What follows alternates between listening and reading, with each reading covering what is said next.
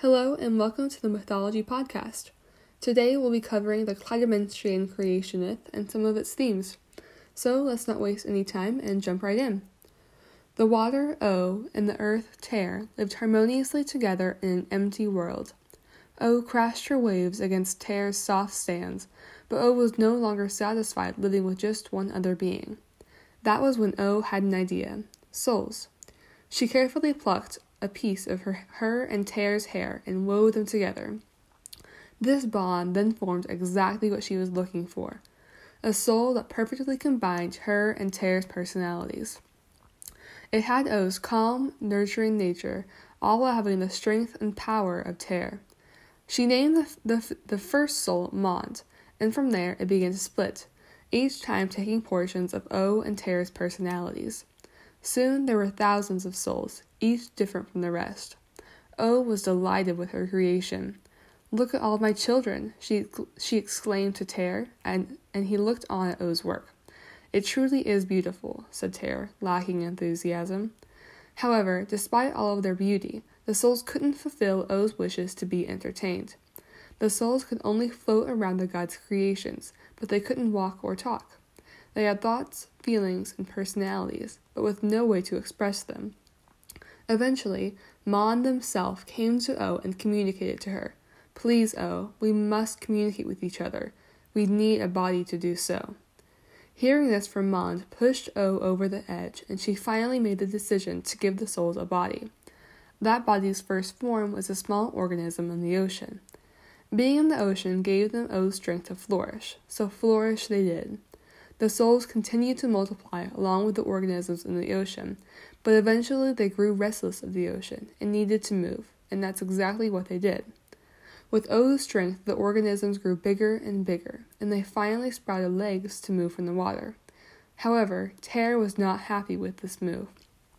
He sat in silence, though, for he loved O, and O loved her children, so he was forced to love them too. The souls, with Mond as their leader, continued to grow, becoming smarter and smarter with each sprout. O was delighted with this, as she loved to see her children flourish, but Ter was getting angrier and angrier.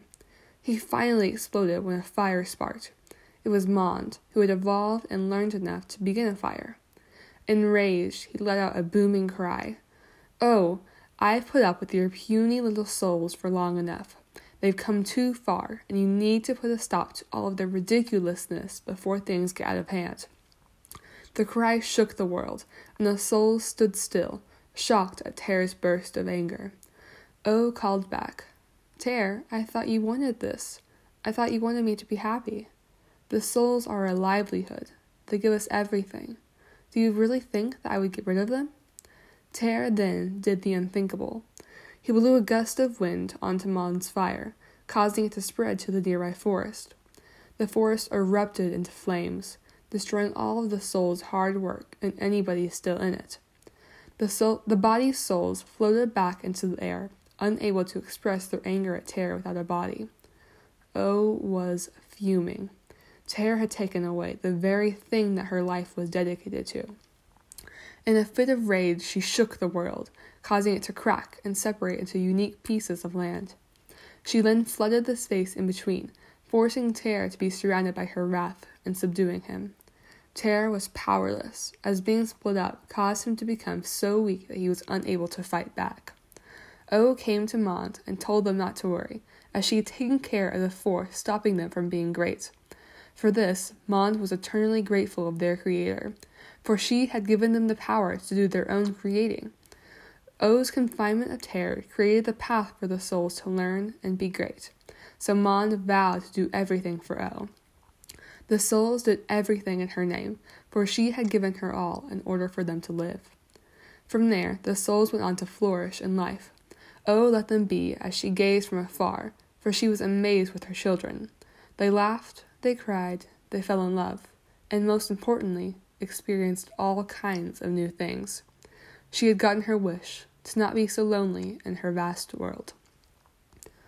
So, now that the story has been told, told, I'd like to discuss some of its themes and meanings.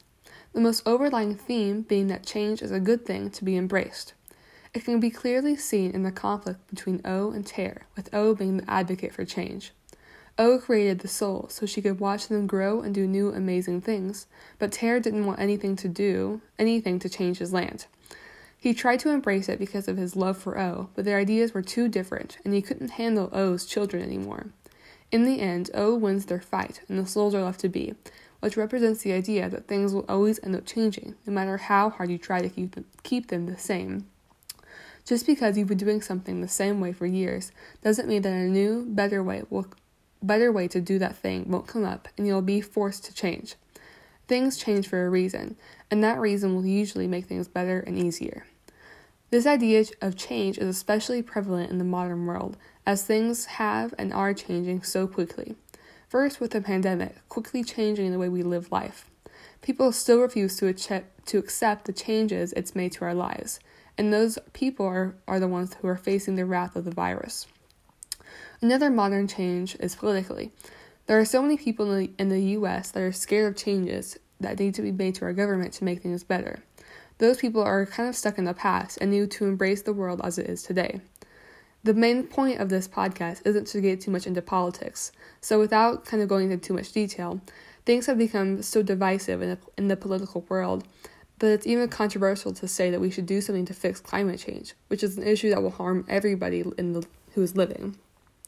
So, before we go, I'd like to leave you with one last sentiment embrace change, or else you'll face O's wrath. Thank you so much for listening, and I'll catch you next time.